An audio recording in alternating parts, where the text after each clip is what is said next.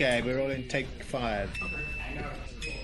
Aaron Hogan, Rod Babers, Austin, Texas Sports. The Horn.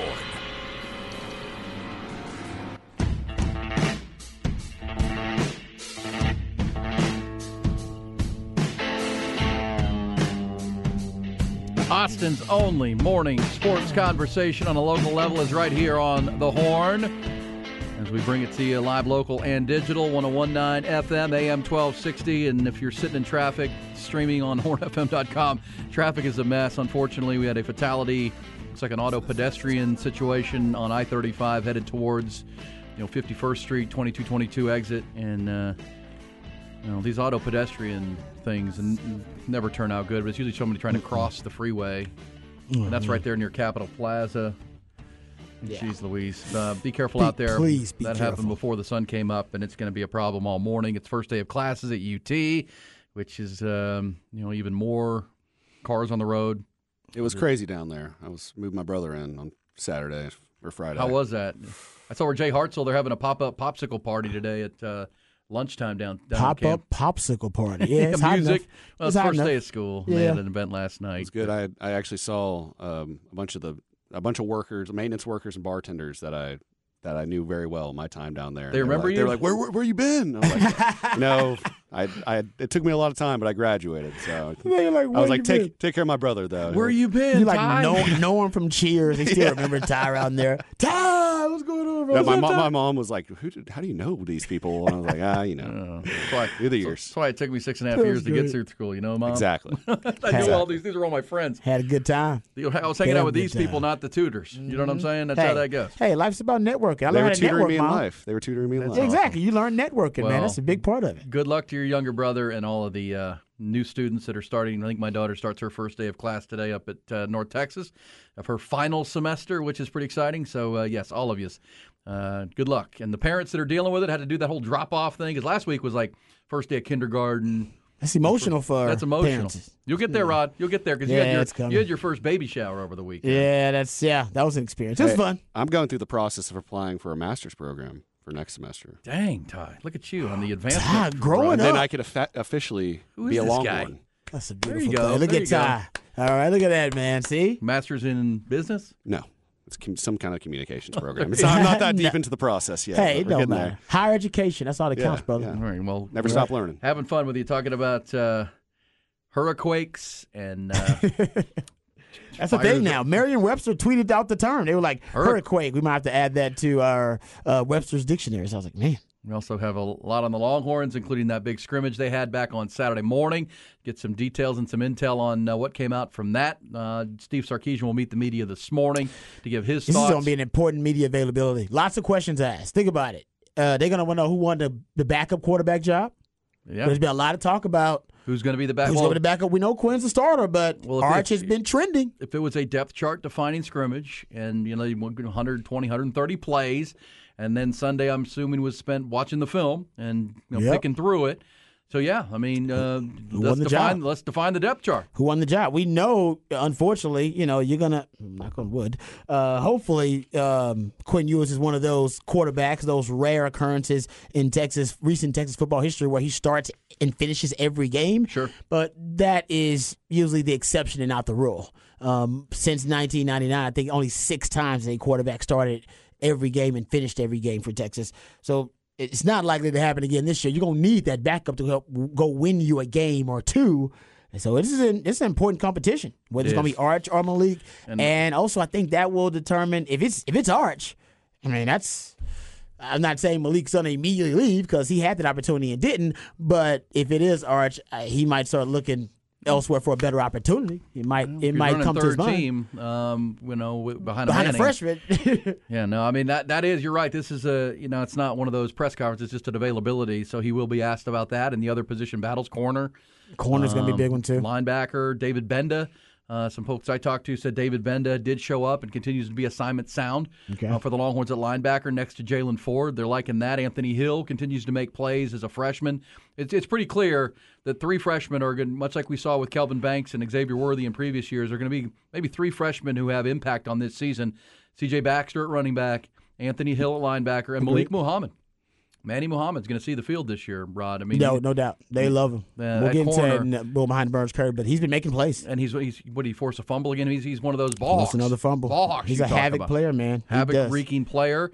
And then uh, you know, I I talked to somebody over the weekend that was there on Saturday morning who was there last year for this very same scrimmage, Mm-hmm. and said with his own. I mean, Quinn Ewers is light years better than he was. I mean, he, last year he wasn't sure if Quinn Ewers was better than Hudson Card. Remember, he was battling Hudson Card, and the question was, I don't know. I mean, my- maybe it's Hudson Right And, now, yeah, exactly. uh, obviously, Hudson Card's now at Purdue, but that same person said, "No, no, I mean, Quinn's got control of this offense, and he, he, he's, you know, the defense may have gotten a better day, which we'll talk about at the burn orange curtain, but but Quinn continues to be day to day a really solid player for Texas, and uh, you know, uh, Xavier Worthy had a big game along with A.D. Mitchell. I just think his I don't know, it's his job is easier, but because there are so many weapons now on offense, I think there are more solutions to solve the problems that you have within the offense. Last year, the know uh, the, the solution was simple. It was an open book test. Put some Bijan on it with a side of Rojo. Now, the I think the answers to the test will be a little bit different for Sark and for Quinn Ewers. But the beauty of it is you have a ton of weapons in the passing game, and you have a veteran O line with a infusion of young upside talent in that O line too. And yeah, really, the only question mark about the offense should be the running game and the state of it. But Quinn Ewers' familiarity with the offense, he's going to be more comfortable with the personnel. He knows the personnel. Think about last year; he didn't know the personnel either. Yeah, he they were didn't brand know- new. Yeah, he was brand new to all of it. Personnel, scheme, system, all that kind of stuff. Hell, the university, all of it. He was new to everything here. Um, and now you just have someone I think that's going to be more comfortable within the offense, comfortable with his role as a leader. Remember last year, his role wasn't to be a leader, but he's a natural leadership position. That can be awkward. Now he is the unquestioned leader at that leadership position, and he knows his offense and he knows the personnel. I think that all is going to help him take a huge leap forward. And don't forget, it wasn't just uh, a young, which you could call a freshman or redshirt freshman quarterback making his first, you know, you know, plays in college football. It was two, two offensive linemen up front that were freshmen, and a young O line Yeah. uh, that was coming along and learning the same system and learning each other. And uh, they did have Rojo and Bijan, but at the same time, this year more weapons and just more comfortable. I think that's where the offense is going to be, uh, and I, that's why I keep going back to coaching continuity. The coaching staff the same. The message has been the same on both sides of the ball for now three years. And I think that's starting to show that hey, we feel pretty comfortable with where we are. Hey, let's get to the other headlines, trending topics to start this uh, busy, busy morning uh, this Monday. Good, bad, and ugly. Top Gun Equipment Rentals bring you the news. Yeah, we'll have more on the Longhorn scrimmage coming up. NFL over the weekend. Cowboys 0 2 in the preseason. Uh, hardly matters. They lost in Seattle 22 14, but uh, the, majority of their starters didn't play again, much like in game one, but they did lose former Longhorn DeMarvion Overshone for the season. Caught his foot in the turf on a seemingly routine tackle on the flat. Suffered a torn left ACL. Unfortunately, he will have surgery. Also, reserve tight end John Stephens has also had a strong camp for them in that tight end position. Also suffered a season-ending injury. Dallas will close the preseason this Saturday against the Vegas Raiders. Uh, in baseball, we talked about the Astros, Rangers, and Mariners now involved. Astros and Rangers both get swept this weekend. Uh, Rangers by the Milwaukee Brewers, Astros by the Seattle Mariners, who have now made it uh, three-team race in the AL West. How about the streaking Round Rock Express? They've won 12 consecutive games now.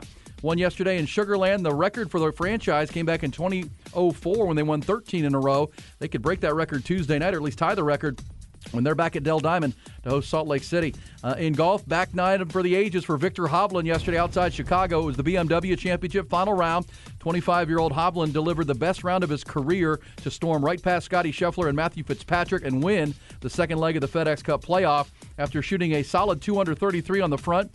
Hovland birdied seven of the nine holes he played in the back nine, added a couple of pars, and comes home in 28, cards a new course record, 9 under 61 to get the victory there. Scheffler posted a final round 66, but a costly bogey at uh, bogey three putt on 17 really hurt. Uh, in soccer, Austin FC returned to the pitch last night in St. Louis following their month long layoff, and it didn't look like they got much rest. They got steamrolled by- the top team in the Western Conference, St. Louis FC. The expansion franchise beat them six to three. They take the three points there. They stretch their lead over LAFC to seven points now. If you missed it on Saturday, the incredible Lionel Messi did it again. Scored his tenth goal in seven matches since coming to the MLS. Helped lead Inter Miami to the Leagues Cup championship with a thrilling 10 to 9 win over Nashville in penalties.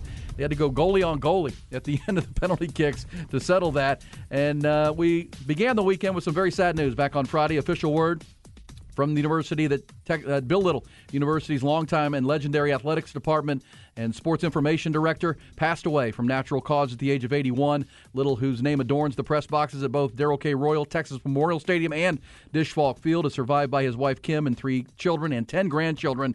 A UT graduate. Bill Little was the one time editor of the Daily Texan and then worked in the media relations department at Texas from 1968 until his retirement in 2014. He will forever be remembered as a Longhorn legend. People have often asked me what I would like to be remembered as, and my answer is pretty simple. I tell them that on my tombstone. I don't want it to say that I never made a mistake. I'd like it to say he meant well. And so shall it be for our legend, our Longhorn legend tonight. I'm Bill Little.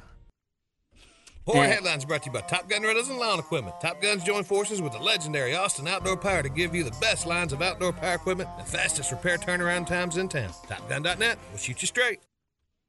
And yes, uh, thoughts and prayers and deepest condolences to uh, the Little family and all those who obviously are really close to Bill Little. I think we all felt close to Bill Little after all the years and all of the uh, the great stories he told. He was an excellent storyteller, very skilled storyteller.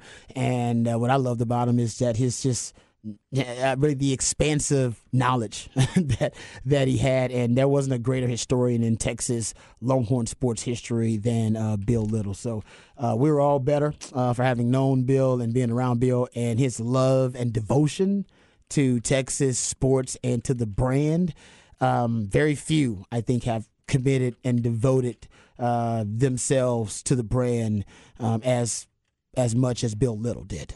Yes, I mean, that's just the truth. We talk about service. We always salute those who are who uh, really have basically have committed themselves, devoted themselves to service in any capacity, God, country, community. Um, that he was a, a man that devoted him, himself and uh, to, to the service of the brand of Texas. That's well said. I mean, he went to school there, was the editor of the school newspaper or sports page of the yep. school newspaper, and then um, came back in 1968 and never left until his retirement in 2014. And uh, you know the you know the impact was felt when you just looked at social media and saw the uh, the condolences pouring in from Mack Brown and uh, just so many and mo- a lot of people in our industry in the media because Bill we Little was our Bill. resource yeah. for you know make sure we got things correct and yeah. if you're writing a story or telling a story, Bill was the guy to call. And I thought uh, our friend Mike Finger, who is the the columnist for San Antonio Express News, said it well that odd, but when I heard the news of Bill Little, I felt like I needed to reach out to Bill Little to be able to write the story right. Yeah, to get to right to get context about something of this magnitude, right? Yeah. yeah. Who, who am I going to call now? Well, John Bianco is still there, and he had a great tribute to John Bianco's great on on social media, and uh, Mack Brown and so many others. But uh, the great Bill Little, and you know, um, before, since we have five hours every morning, five hours, uh, five days a week here on Ian Rod B. Uh, we have some of those. That, that little piece of that little vignette we played at the end of the update was Bill talking cool. about Darrell Royal. He mm. was not talking about himself there he was doing a tribute to Bill Royal, Darrell Royal, because he would do those Longhorn Legends in pregame shows before the football games. And they were always kind of must listen, two and a half, three, great. three minutes. It really was. Uh, and it just told the story of Texas athletics and Texas football. And um, gosh, he, he, wrote nine books or co-authored nine books about almost all about Texas, and uh, just a you know a wonderful guy and great resource at the University of Texas for a long, long time, and you you knew him as a player. That's not, not something I, I did. Yeah, I I mean I I loved Bill. I knew him as a player, and obviously a member of the media too. And uh, he was always a you know guys know I love doing research and going down rabbit holes about Texas and going back looking through the records. Uh, and whether I had an issue of uh, just not necessarily because I didn't live it, not having enough context or perspective on a topic or a player, or I needed some stats because uh, you know the the website didn't go prior to 1960 with this, that, or that. I, he literally is somebody I would, you know, reach out to or try to reach out to, and Bill always would point me in the right direction. He was great, great, um, you know, kind of elocutionary talent, if you will, and uh, he really will he'll be missed. But we're celebrating his life because the positive impact that Bill Little had on the program and on so many Longhorn fans and so many people in this industry. Uh, you know that that's really the goal, right? You want to make sure you have a positive impact on as many people as possible. We'll all have this day one day. Uh, we'll have to say goodbye to our loved ones, but uh, you're celebrated when you have made people's lives better, and Bill Little definitely did that. He did. He did, and uh, tra- uh, charted and staffed a record 521 straight football games at one point 521 in a row. That's wild. Uh, and it wasn't just at the that. game. He was the voice of uh, the, the the PA voice for a decade at Texas football games, so you'll know Mm-hmm. his voice very well. And if you're a Longhorn baseball fan, and I know our friend Craig Way put out a very nice tribute to his friend. He and Craig are really Uh, close. Bill Little broadcast more than 1,700 Texas baseball games because at its core, Bill Little was a baseball fan. Loved the game of baseball, loved broadcasting baseball games on the radio, and did a really, really good job of it um, because he's an historian. You know, there, there's a there's a there's a romance and a history to baseball. Right? Yes. and baseball Yep. games and play by play. Yeah. and Bill. All the great his, sports historians seem like they would draw into baseball Oh, yeah. or came from it. Yeah. Yeah, there's a romance to it, but Yeah. at the same time, he he was there for all three national championships. Coach Royals two, Mack Brown's one, and obviously the near misses as well. But uh, Bill Little, 81. Hey, a Longhorn legend now himself after celebrating No all the. Longhorn legends. So, And we- and we'll hear one of those full full vignettes before we get out of here today. for sure. So lock it in. We'll play probably his that, that the one you just heard from was from Darrell Royal. That was a good one. I remember that one actually. He's had a lot. I mean, a lot of great. They they had a James Street one that was really good Oh, about the way. James Street. Um, he's. I mean, they're, they're all fantastic. You just get so much wisdom and knowledge. Yeah. yeah. Uh, all right, so we'll get more on Bill Little. Also, more on the Longhorn scrimmage at the bottom of the hour behind the burnt orange curtain. What we can glean and the intel from the the as you said, Rod, the depth chart defining scrimmage. If we keep calling it that, is Sark going to put out a depth chart? I would imagine it'll be out next week ahead yeah, of the Rice game, game game week. because game week will be here next Monday. But he'll be asked about certain positions Sure. at the media availability today. I guarantee you, backup QB, that's coming. It's corner, field corner, that's coming. Off ball linebacker, opposite Jaylan Ford. We want to know who's going to win that job. And I want to know about defensive end, opposite Barryn Sorrell. I haven't heard much about whether it's, whether it's Justice Finkley or Ethan Burke. You know what I mean? Are they moneyballing that position? You talk about Anthony Hill situationally. So I, I've about four positions that I think he'll be asked about at the media availability directly. Who won that job?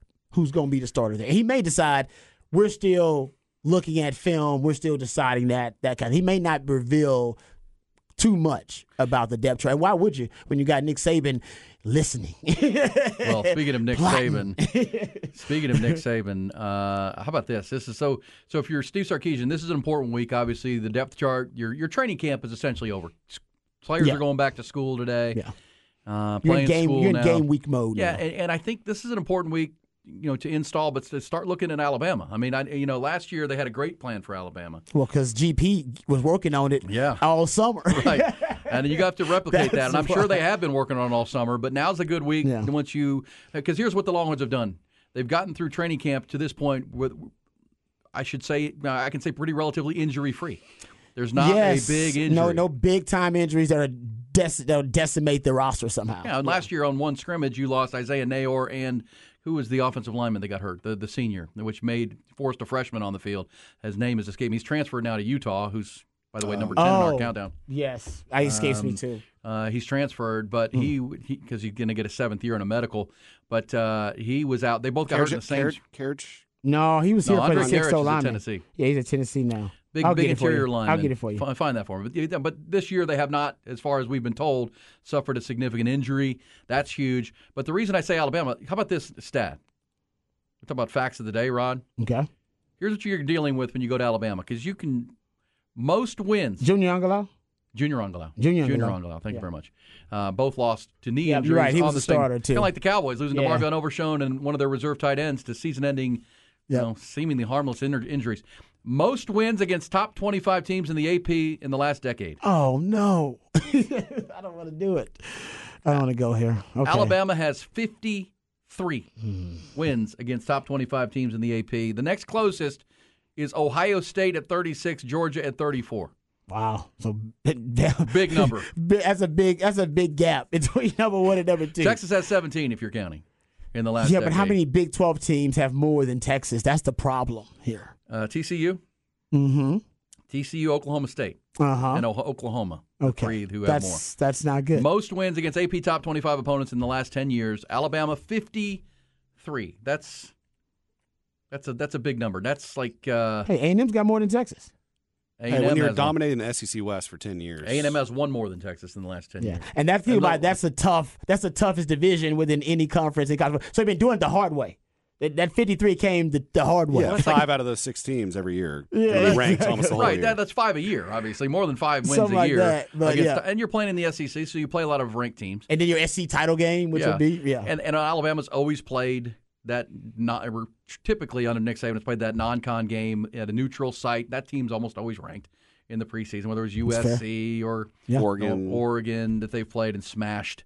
But um, so Texas 17, but that's what you have to beat. You realize that going in. Mm-hmm.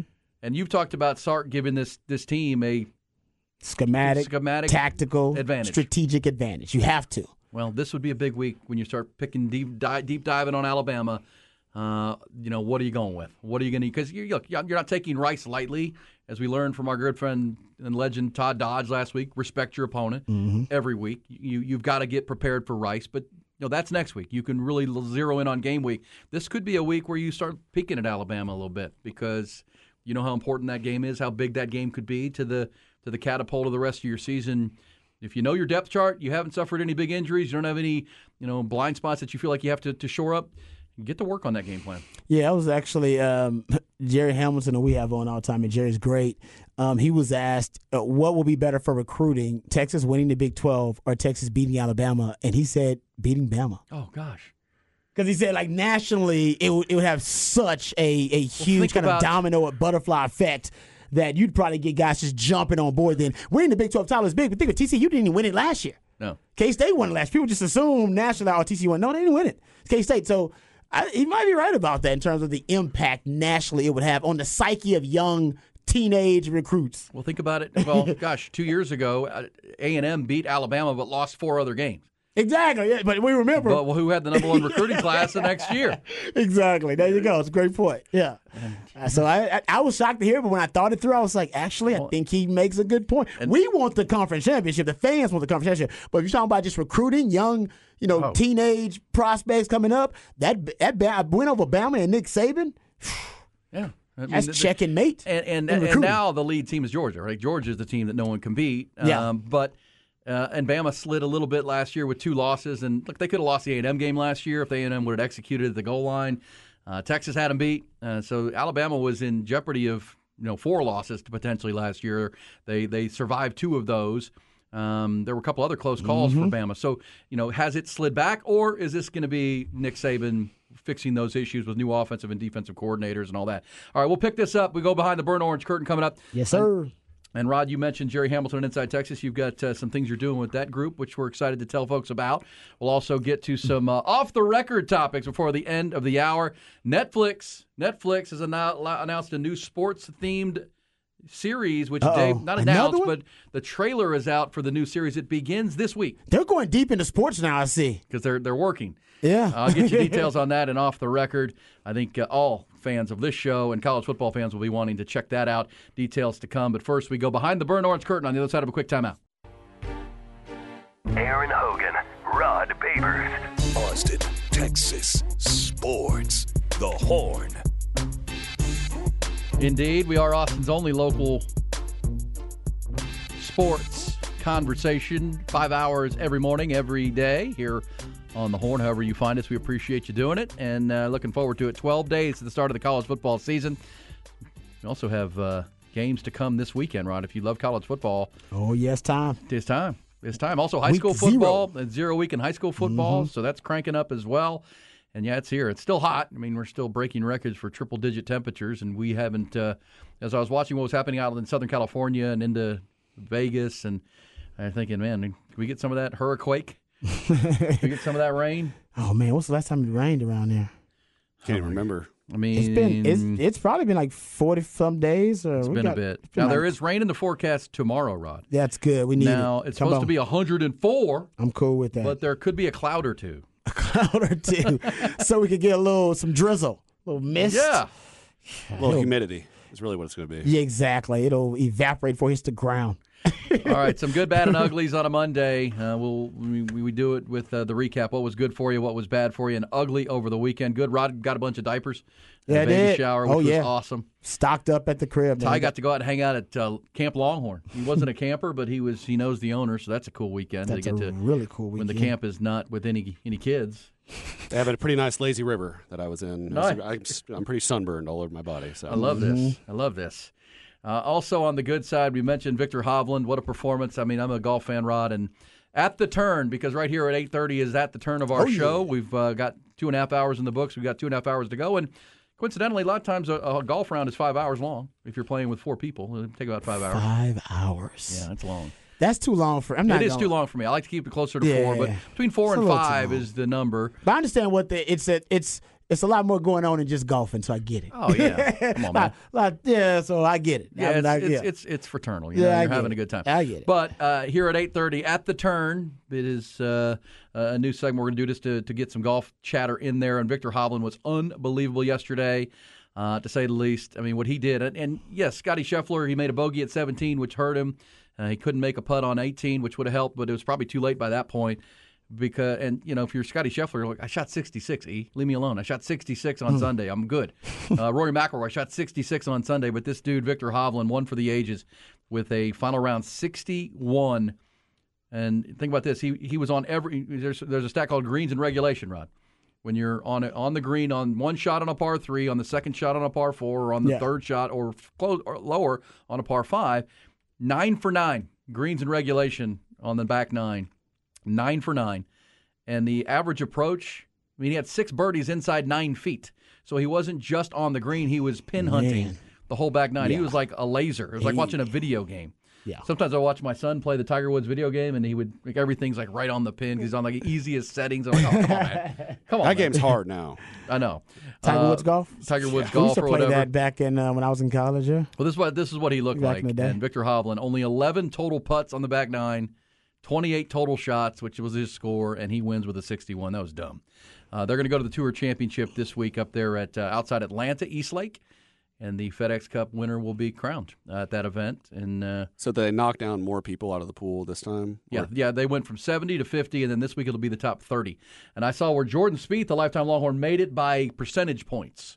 He made a bogey at 18 that almost cost him. There's a guy, Denny McCarthy and Sepp Straka, and all these guys were right there. So every shot at the end was going to separate whether you made the top 30 or not. And Jordan Spieth did make it, which was pretty Wow. cool. And is it is it points over the, the three tournaments, or is it just whoever wins the next one wins? yes, it's points over the three tournaments, and, but somebody wins each tournament and Yeah. takes home that cash. Yeah. Okay, I got as you. the first prize. Yeah. And, and someone will win next week, but they may not because remember, well, the way it's going to start next week is is uh, this is gets a little bit confusing, but they're trying to have a playoff to create drama here. You know, Scotty Scheffler is going to start this event at minus ten on the rest of the field because he's acquired the most points Okay. over the three and for the year. Viktor Hovland will start at minus eight.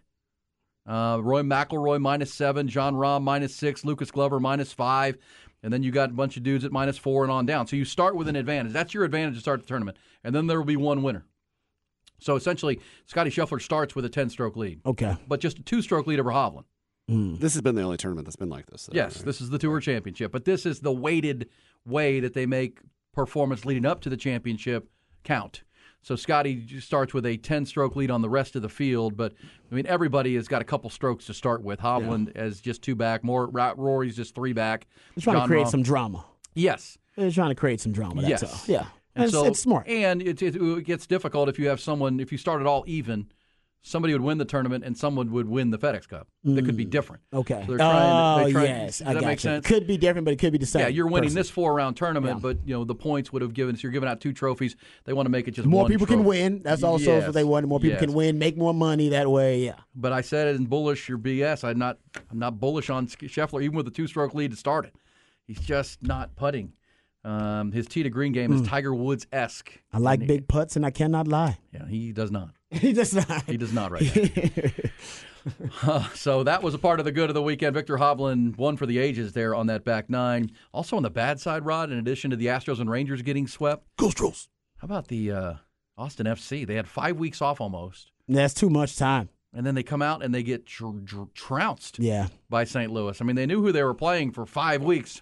Uh, like you had five weeks. to Can't get say you didn't game plan no, it was on the schedule. It wasn't like a tournament where you don't know. You know, they knew they were playing St. Louis, who's the best team in the West right now, in their first season, and they got six to three. That's bad. What's more- up with expansion teams in the MLS being really good? I don't the know what year? the key is. Was saying. I did watch some of that match because it was on Fox Sports Net last night, and the crowd there was unbelievable. That crowd is. I mean, you think? I mean, as far as like Austin FC and the the the, the Verde fan club, they're unbelievable. This this crowd in St. Louis was rowdy. I mean, they were awesome. It was a great home field advantage, home pitch advantage. That was cool. But they, you know, six to three later, Austin is again taking a loss, and they are not playing good. It's just kind of weird for me, uh, Rod, that we'll have to get our, our soccer experts and Austin FC experts because remember they brought in a new general manager essentially right Sporting in the middle director. of the year, What's it? Uh, yeah. Rodolfo Borrell. Yep. And you're and then there's Josh Wolff. It just feels like, and they haven't won very much since then. And remember that new guy came in. He said We're basically the last, the first year was a, that second year was an outlier. Yeah. Getting lucky. Is what He's he like, said. man, yeah, he's basically like, yeah, we he were won- fortunate to win. Essentially, yeah, that you guys shouldn't have been uh, a team that's in the So conference wonder if- championship, but you found your way there. Yeah, that is that, that's a diff, you know Mm-hmm. different, interesting merger right in the middle of the season. New new voices, new eyes uh, that are now in charge. He's the boss. There he is. Right in the middle of the year. Uh, and they would have done that sooner, but you know Claudio Reyna and all of his controversy of Yeah, last had- off season. Yeah, they had some, yeah, some issues to so deal with. they wasn't a great Yeah. off season, and that may be leading to a season of discontent. It They've had some feels like- injuries too to Oh, start yeah. the season to some of their star players. Oh, they yeah. didn't deal with that as much in the year two. On the good side of soccer, Lionel Messi was incredible. Uh, the tenth goal in his seventh match. Spain won the Women's World Cup for the first time ever, which was pretty cool. And uh, we'll get back into the NFL and the Longhorns, who were balling out over the weekend. Forty-one Longhorns trying to make NFL rosters. I remember that. Yeah, you were one It's of a those. hard life, man. And back when you were doing it, there was like a ton of uh, Longhorns going into the NFL every Oh year. yeah, then exactly.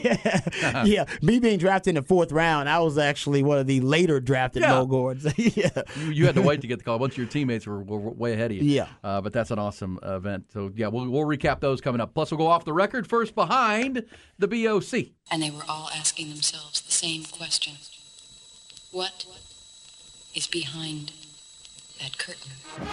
All right, a lot of discussion among the Longhorn Nation about the second scrimmage for Texas, the train, the second scrimmage of training camp, which was described by Sark as the depth chart scrimmage. So a lot of what uh, will be the uh, game uh, game day depth chart. He believes they're going to solidify that based on the performances of players in this last scrimmage. Uh, so everybody wants to know who stood out in the scrimmage. Well, when asked about who won the scrimmage, offense or defense, usually uh, that's something that uh, Sark likes to address. And I think the defense might have won the second scrimmage as well as the first scrimmage. Uh, the reports are, and we gathered up multiple reports. So shout out to Inside Texas does a great job, of course. Shout out to uh, Horns twenty four seven does a really good job. The Football Brainiacs got some stuff from those guys too. Uh, Orange Bloods, a lot of lot of great uh, different uh, entities covering Texas football. But uh, one of the reports said that they suffered two fumbles and two interceptions on the day for the offense, which is good for the defense. This is one of those. Is, is it glass half full or glass half empty? Yeah, So one of the talking about- focuses has been turnovers. It has been. Right? They- And havoc wreaked. Yes, they've emphasized we need to take the football away. They had 14 takeaways as a defense in the first two years under Pete Kwiatkowski. You were ninth in the Big 12 last season in takeaways, but you actually tied K State with the fewest giveaways. So in terms of turnover margin, if you can, you know, be more opportunistic, you could end up being one of the better teams in turnover margin in the Big 12. I'll give you a real quick stat, and then we'll move on to give you more practice reports. There have been only five times, actually six in the last 20 years, five times in the last 17 years, where a Big 12 champion finished outside the top four in the conference in turnover margin. Texas was fifth last year. Right, exactly. It's only happened six times in the last 20 years. So if you're going to win the Big 12, you're usually going to be top four in turnover margin. And seven times the Big 12 champion has actually led the Big 12 in turnover margin, including last year with K State. So Texas, they this is this is why I think it's a good sign, um, E, that we, we're hearing the the defense take the football away and being more opportunistic. They're being more havoc minded defensively. Well, this is steel sharpening steel. Right now, the, the offense has to correct that. I mean, They do, but our offense, Texas offense, isn't Right. a a. They don't. They're not careless with the football. They're not a careless offense with the football. Last season, like I said, they tied K State with the fewest giveaways. So I think I would give more credit to the defense for emphasizing, as you pointed out, and taking the ball away. Than an offense that's, oh man, one of their traits as an offense, one of their character traits is they're really careless and irresponsible with the football. That has not been the case with Sark's offenses, or at least not last season. It was not the case with Sark's offense. Actually, the first year, Casey Thompson, I think, led the Big 12 in interceptions. uh, but last season with Quinn, that was not really the case. So to me, I'm giving more props to the defense. They're just taking the ball away. And you're right, Sark has said because the scrimmages are usually two games worth of plays, I believe it is. I think it's like 130 plays, something like that. Uh, that essentially you would have to look at it from that standpoint. So it's, if that's the case this time, they had t- four turnovers in two games. Right, I think that's how Sark's looking at. it. He's like, man, I gave you a, that was 130 plays, two games worth of plays, and we had four turnovers. That's two turnovers every game. That's not good. That's so I think that's Sark's looking at it from that standpoint. Well, that's the good thing, right? The, the offense can, you know, if the defense is forcing that, their mission accomplished on that front. But now the offense has to uh, tighten the ship up because just because you were that good in, in turnover margin last year doesn't mean you can't revert and have some bad years. And Good point. Guess who was carrying the ball last year? Bijan and Rojo. Bijan and Rojo, Who fumbled, who ne- I think, once each last season, right? Yeah. Tech game, I think the K State game for Rojo. I think that tech tech tech overtime fumble for Bijan was like one of the only of his career. Yeah, actually- you're right. I don't even remember many for him at all. Yeah, that's a good point. By the way, you know, I saw a highlight over the weekend. Remember, we all remember it was horrifying because we were doing it during the COVID year when you and I were doing Oh. in-game broadcasts, and Bijan Robinson almost paralyzed himself oh yeah, or the Tech game. against Tech. Yeah, I remember this. And he and he and he jogged off the field. I know you- we It were all like, "What?" Looked like he was going to break like his the- neck. And like he would have snapped his The spine. Matrix. Yes, and he jogged off the field. Remember, Tom Herman. And he didn't fumble the ball that play. That's what I was pointing out. His, his, his, back, his neck went backwards. Uh, remember, Tom Herman actually kept him out the next week, and not because he didn't pass uh, all the physicals and the protocols. Tom Herman literally was like just afraid He to saw the video him. and said, "No." Yeah, like no, you don't play after you don't play after some type of injury like that. Even though he actually wasn't injured, he walked away from it. And I, I remember at the time, I'm not joking. I remember at the time starting to pray a little. Yeah, because we were. It looked well, that that was bad. COVID, and so we were doing you I and me, and yes. uh, we- we were doing the watch the game with us thing. Yeah. and so we were sitting in our, our man caves watching the game, talking football, which was a lot of fun. But at the same time, yeah, we were all like, "Oh my gosh!" I remember think, starting to pray like, God, please be with him, because I thought it was going to be bad, and he got up and jogged away. And, It- I, and I believe he held on to the ball. if which- aliens do indeed exist and they are walking among us, like some people hypothesize, Bijan is definitely one of them, and that play proved it. Special He was like, that was his Men in Black moment where he wasn't supposed to reveal his alien, his alien status, and then he was like, "Oh, Bijan, how'd you do Yeah. that? I'm okay. I didn't walk away. It's okay. I'm fine." It's like, no, you are not fine. What's the Bruce Willis movie, Unbreakable, right? Where Yeah, he, exactly. survives He's train wreck. people. Everyone else is dead, and he's walking out. The, the train crash. Yeah. Love that. Uh, anyway, getting back to the practice reports. Uh, so let's start with the position that I think you know was one of the most important open competitions was the field corner spot. All right, guys, I I didn't think Malik Muhammad was going to end up being a big part of this conversation. I thought it'd basically be a Terrence Brooks, Gavin Holmes conversation. Malik Muhammad in back-to-back scrimmages has has forced turnovers. He's got three, I believe, in the two scrimmages they played. Two of those are forced fumbles and one pick six, I believe, in that first scrimmage. Malik Muhammad has basically he has forced the hand of the coaches. They have to find a way to put him in rotation and play him. He's Because- the uh, true freshman out of Dallas Yes. South Oak Cliff. I think they they ca- yeah he calls him Manny. I think sometimes Sark calls him Manny. So maybe that's his they they call him Manny Muhammad, but Malik Muhammad is that guy. Like he's and according to sources, he looks like he may end up being the third corner right now, the rotation behind Ryan Watts and Terrence Brooks. And remember, Sark believes that Terrence Brooks and Malik Muhammad can play both boundary and field. He said that at one of the media availabilities. So keep an eye out potentially for now this being a three man competition.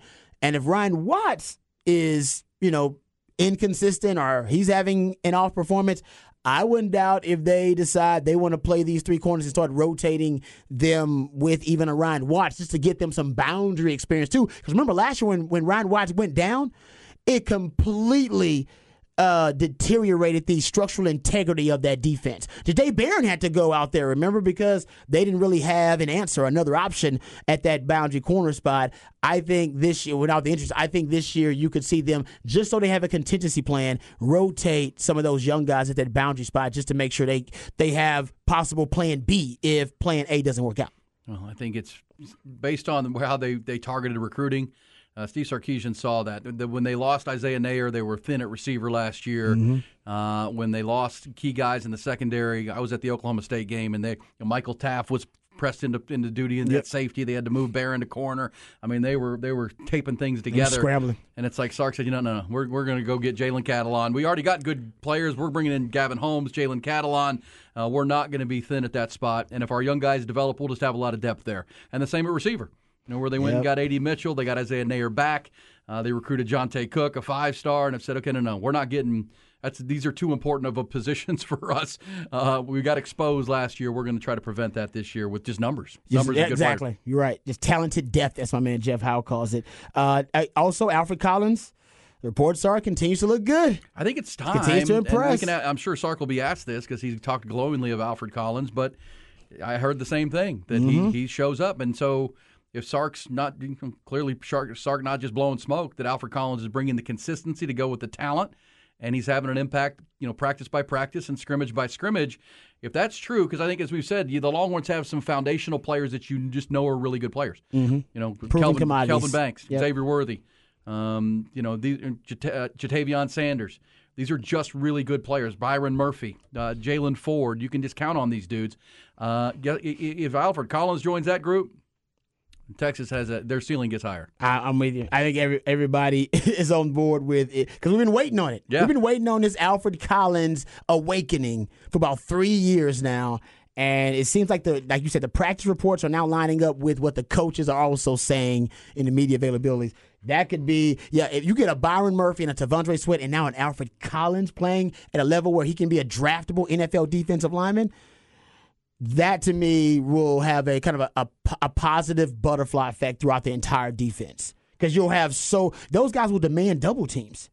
I mean, you're going to win game. the numbers advantage everywhere else. Yeah. because of that. Hey, coming back, we're going off the record. There's behind the burnt orange curtain. Great stuff with RB as usual. Uh, in our off the record, Baker Mayfield and his wife are looking for a lot of bread, a lot of money that has gone missing. Yeah, this is a troubling story. Also, the new Netflix sports documentary that's hitting your uh, Netflix this week that I'm pretty certain you're going to want to see.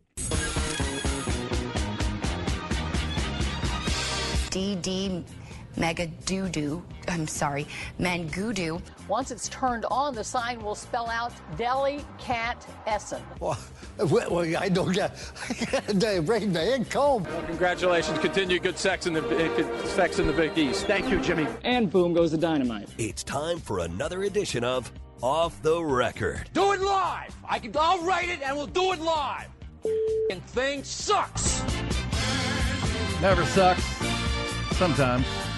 You know, it sucks if you're Baker Mayfield. This story is troubling, uh, Rod Babers. Yeah, I saw this. Not Hey, good. Yeah, well, somebody texted us about it last week that Yeah. had, had a little intel. But uh, Baker Mayfield and his wife Emily have petitioned a court here in Austin to begin depositions for a lawsuit against six companies, two of which were founded and run by his father, James Mayfield. This is not a lawsuit, but this is depositions that may lead to a lawsuit, essentially. Mayfield and his wife want those companies to turn over financial reports from 2018 to 2023 to figure out what happened to $12 million they invested in those companies and uh, not sure where it's at. Mayfields don't know if their money has been properly and competently invested or has been stolen, otherwise misappropriated, or something in between. Wow. Never good, especially when it 12 involves million? 12 million. Especially when it involves family, obviously, with the father. And uh, so that is on, you know, the, the lawsuit. I read a little bit of it. Pretty, not a lawsuit. It is a, they're, it's a petition Okay. to begin the process. They just need people under oath saying, where's this money? Where did it go? Yeah, yeah. And once that on happens, it could lead to a lawsuit. Yeah. But right now, it, But right now, they, they just this is a fact gathering. yeah, the, the petition trying- was it was not acrimonious. Says, look, we need to figure out where the We- money this went. is fact gathering. Like, hey, we to find out And where that- the money is. What's the trail? Where's the trail? Yeah. Who were we talking to? And get people under oath and, and answering 12 questions. million. And now, of course, Baker Mayfield's in really the only qu- only quarterback battle in all of the NFL right now is he and Kyle Trask in Tampa, uh, as far as for a starting position. Mm, you're Um, right. Good point. I'm trying to think of some more. You're right. It's not many. I think that's it. I think that's the only. Now that Anthony Richardson, C.J. Stroud in Houston, Brock Purdy is the guy in San Yeah, Francisco. they've called all of them already. Yeah, I mean, uh, yeah. So we'll keep an eye on that. Never like to see that with family, and you know, that's a lot of money. And then now That's he's a battling whole for lot of money. twelve mil. What do you have for us and off the record, Rod? Man, uh, I'm still buzzing from that one. That one's crazy. uh, all right. Um, so here's a uh, crazy story. So Mark Cuban, uh, he's already a billionaire. So Mark Cuban's doing pretty well for himself. Uh, but he claims that he missed out on a chance to be um, even richer. Uh-oh. Even he missed out on more Rich billions. guys can always say that. That's what he says. He claims uh, that basically he missed out on billions because he had an early opportunity to invest in Uber and he passed on it. The billionaire investor and entrepreneur talked about the deal that got away. Uh, he, he went on Kevin Hart's podcast saying he was offered the opportunity to put in some dough early in the company in 2009, years before the ride sharing uh, app took off. Mark says it was like it was a 250k investment of a uh, of a, at a 10 million valuation for the company. Um, and he said, I basically Mark's 250k would have been worth 2.2 billion today. Oh, Uh, he's already. I don't feel bad for him. he's a billionaire though. He's good. Still stings a little. Yeah, oh wait, yeah. anytime you miss out on billions, they got to sting a little bit. Hey, uh, August the today is the twenty first, so tomorrow, Rod, tomorrow on Netflix, the most they call it the most in depth look at one of college football's most notorious teams. It's a new Netflix series called Swamp Kings, four part series on Urban Meyer's dominant run at Gainesville with the University of Florida, featuring Tim Tebow, uh, Aaron Hernandez, of course, was on we were on those teams, and many more. It's a four part Netflix series called Swamp Kings. This comes on the heels of the Johnny Manziel Untold part. Uh, so college football, a lot of interest, obviously. This will be better than the Johnny Manziel thing. Agreed. just because of the you know the the contrast and the dichotomy of Tim Tebow who is considered to be one of the biggest and biggest stars and icons in college football history led by his faith all right championed his faith and tried to live his life by certain principles Unlike And Johnny Manziel. and yeah, yeah, but also on the same team with Aaron Hernandez and throwing to Aaron Hernandez on the same team in the same locker room. Hell, probably even at times, you know, going out as a team together. And yet you got a serial killer hanging out with a guy who's, you know, led by his faith and passionate about the Lord and about the, the message. It's that, that to me is probably the most interesting part of the whole. Well, and then the Urban Meyer part of it too. How Yes, much did he pretty- know and not Good know? point. That's true too. Good point. Yeah, did he know he had a serial killer? serial killer on his team? No, he didn't know anybody? that. That's no way he knew he was a sick. He probably knew he was kind of sick and demented. And that, a lot of football teams got sick and demented Crazy dudes, dudes, on it. crazy dudes. Listen, football is the reason a lot of these guys aren't in jail anyway. Yeah. So coaches know that, but he didn't know he had a serial killer on the team. Who could have? And didn't he kill somebody while he was there? Yeah, allegedly. Yeah. I think he. No, I think He shot somebody in the anymore. face. I think he shot somebody in the face too. Oh man. Oh yeah. Unreal. That's gonna be wild. Yeah. How right. much of it'll be just about Aaron Hernandez and Tim Tebow? I wonder. Hey, did you see? Uh, and, and off the record, Taylor Swift went to a wedding this weekend. I Taylor saw that she went to a restaurant. Addie, Mc, Andie MacDowell, the actress, has a daughter named Margaret. She married music producer Jack Antonoff. And so they had a big wedding on Long Beach Island. Taylor Swift went to the wedding and then she went out to eat at a local place. Yeah, I saw that. And word got out that Taylor Swift was eating at this restaurant. Swarmed it. And it was within 30 minutes, they had to get crowd control. It there was were easily thousands of people. thousands of people there just to get a glimpse of her. Yeah, how they quick- weren't even going to the restaurant. Just no, get a glimpse. outside to see her come out. Unbelievable. Taylor Like, Swift. Yeah, she's the biggest pop star in the world right now. There ain't no doubt. Also, you're not going to like this, Rod. In LA, because of the That's not real. That can't be real. There are sharks No, in the LA River. No, that cannot morning. be real. No. Sharks in the LA River. I refuse to believe it. There you go. Oh, nope. Sharks on the road. No. We're back.